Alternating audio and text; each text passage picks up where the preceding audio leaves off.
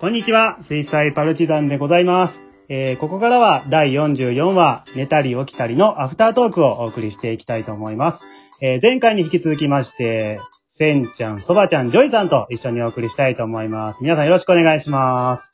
お願いしおます。願いします。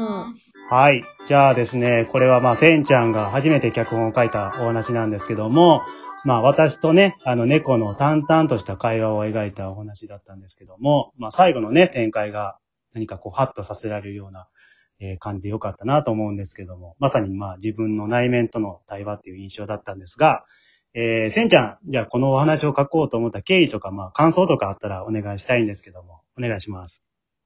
はい。はいえー、まあ、経緯っていうほどでもないんですけど、まあ、こういう考えの人もいるよっていうそうですね。うん一例としてね、ちょっと書いてみました。はいはい。あのーまあ、主人公は完全に私のことなんですけど、うん、なんでね、あのー聞かれたくない質問の3つは本当一生聞かないでほしいですね。なるほどね。うん。あの、せんちゃん、ロボット犬を飼ってるっていう話が、このお話ちゃんでもね、たびたびあの、出てきてるんですけども、えー今回もまさにそういう投影と捉えていいんですかね、やっぱり。そうですね。なるほど。はい。なんかこう、少しね、ドキッとするセリフもあったんですけど、僕はね、すごくなんか印象的なセリフが多くて、あの、なかなか勉強になったんですけども、なんか確信をね、捉えたセリフが多かった印象ですけども、ね、本当あに。りがとうございうます。ん。いやいや、本当にね、またこういうお話もちょっと私好きなので、ぜひ書いてもらいたいんですけども、はい。じゃあ次、そばちゃんいかがでしょうか？はい。うん。あの、多分、せんちゃんほどではないと思うんですけど、うん。私もまあ、あの、ちょっと、なんていうか、共感する部分とかも結構あったりなんかして、うんあの、割と、こう、そのままで。演じられまして、うんうんただあの、最後の、えー、セリフをこう、サイコパスのようにと言われたときに、ちょっと混乱をしましたが、申し訳ない。いやいやいや、もうね、あの、いやよかったですよ。面白かったです。あの、練習でね、そこ演出が入りましてですね、あの、そばちゃんがちょっと練習の時に、え、えみたいな感じでやってたけど、で、ほんまはまあうまくできたと思いますけども、ね。はい。はいはい。じゃあ、そば、あーごめんなさい。ジョイさんいかがでしょうか？はい。はい。えっと、まあ、はい。なんせ、犬派なもんだよね。ああ、うんそうですね。あのーこう、猫の気持ちとか、うん。ちょっとなかなか難しいなと思いながら、はいはいインテリジェンス猫っていうディレクションが入ったんですけど、そうですね。う。うんんインテリジェンス感が出せたかなって、ちょっと、ちょっと不安な出てた出てたあ、出てた？よかった。あの、まあでも、あの、線の、うん。線ワールドが、うん。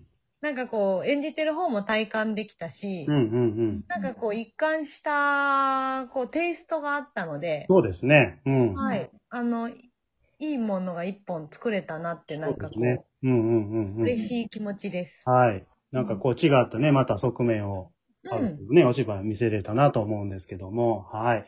わかりました。ありがとうございます。ね、まあ、あの、本編中ね、その、私好きなセリフの中で、あの、外ではちゃんとした人間を装って生きてるつもりだけど、苦手なことが多すぎるというね、あの、セリフがありましたけども、これね、多分多くの大人がまさに思ってることなんじゃないかなと思うんですけども、あの、それでですね、今日はまあ、それぞれのメンバーの苦手なことをですね、ここで発表してですね、まあ、リスナーの皆さんとも共有しまして、ね、まあ、みんな完璧じゃないけど頑張って生きてるんだよ、ということをちょっと分かち合いたいなと思うんですけども、はい。大事なことだ。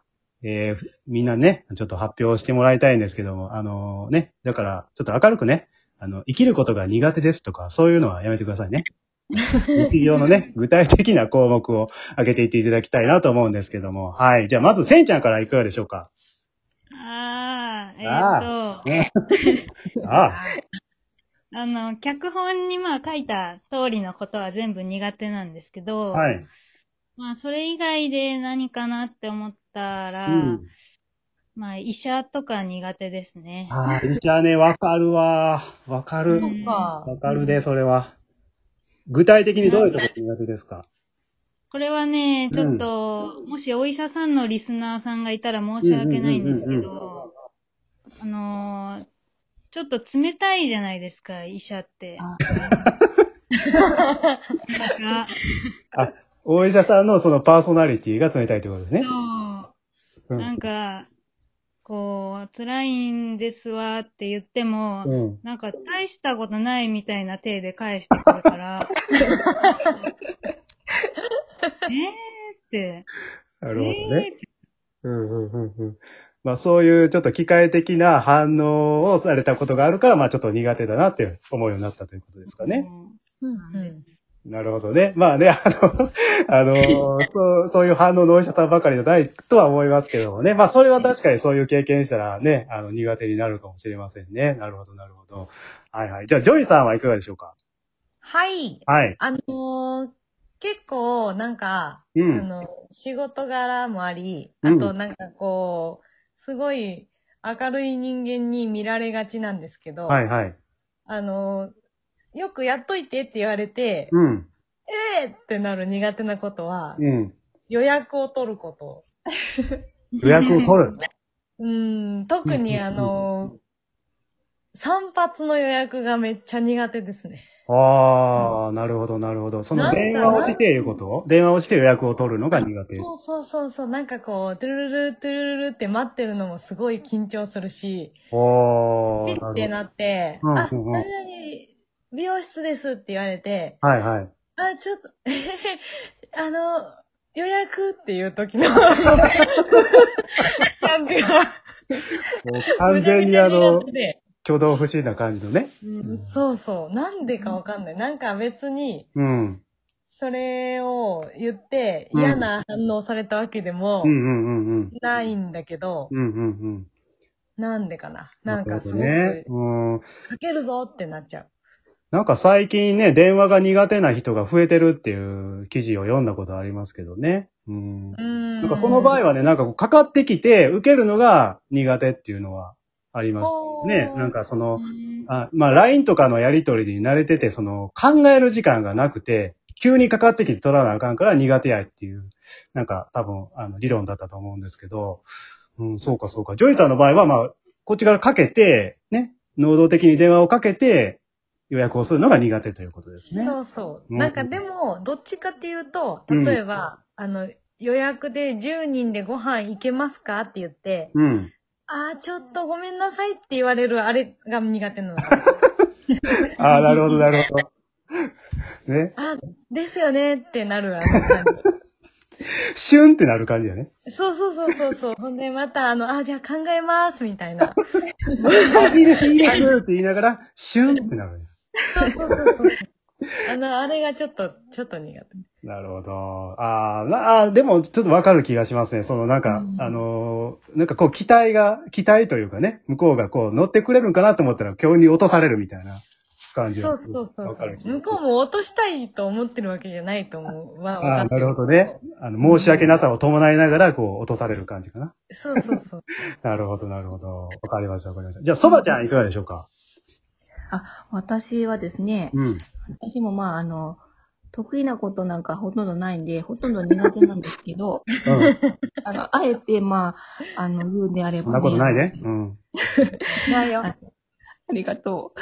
あのうんガリガリ君が苦手ですね。いやいやいやいや。いやいやいや。うんあのガリガリ君に何の罪もないんですけど、うん。あの、私、あの、物心ついた頃から、はい。あの冷たいものが歯に染みるんですね。で、あの、うんこの唇で歯を守りながら食べるっていう術をこう、まあ、私は習得してるんですけど、うんうん。特殊能力ね。ガリガリ君に 対してはこれ通用しないんですよ。うん。ガリガリ君はね、ちょっと硬すぎて、あうんのうんうん。唇で行くと、うん。唇がもう下手したらこう持ってかれる。その防御壁さえも乗り越えてくるんやね。そう。凍傷になる凍傷に。あの、ガリガリ君はちょっと、だから怖いですね。苦手か。あの、知覚過敏というやつですね。そうなんですよ。もう悲しいけどね。あもう、僕は、あ唇での、守りながら食べるって初めて聞いてる。そんなことあるこんな大掛かりなことして食べてる人いないと思いますけどね。あの、うんもう、あの、歯医者に行ってね、あの、趣味テクト使ってくださいとしか言いようがないんですけど。いや、私、あの、趣味ってこともあんま信用してない信用してない。あ、またそんなこと言ったら怒られちゃうけど。ありますけどね。あれは、高濃度フッ素でプロテクトせなあかんだよ、ほんま、それは。う んねえ、あれもちょっと怪しいですねなる。ほど。じゃあ、そうちゃん、もう一つあるあるんですよね。うん。あ、苦手なもの？は、うん冷凍みかんですね。冷凍みかん？冷たいもん。同じ。同じやないか。冷たいもん。同じあ冷凍みかん本当にあの、頑張って手で温めても、あれすごい凍ってるんですよ。うん。いやもうあれも、あの唇でいかれへん。あれや、結局冷たい方があかんということですね。苦手ということですね。うんなるほど、なるほどね。まあ、そばちゃんはもう早く直しましょう、それ。あの、各花瓶の話を聞いて、長いですよ、本当に。そうなんですよ。これもう40年近く患ってますんでね。ね。まあ、これは歯医者が苦手ということになるのかもしれませんけども。ね。は。はいはい。苦手は苦手でいいか。そうですね。うん、まあ、大人になるとね、これ告白する、克服するのなかなか難しいですからね。うんうん。うん。まあ、あの、脚本書いてる立場からするとね、なんか苦手な部分にこそなんか魅力が、面白みが詰まってるような感じにも見えるんですけどもね。はい。まあ今日、それぞれの苦手なものを聞いていただいて、えー少しは皆さん気が楽になっていただきましたでしょうか。はい。はい。ということで、えー第44話寝たり起きたりの、えー放送をお送りいたしました。最後までお聞きいただきまして、ありがとうございました。ありがとうございましありがとうございまた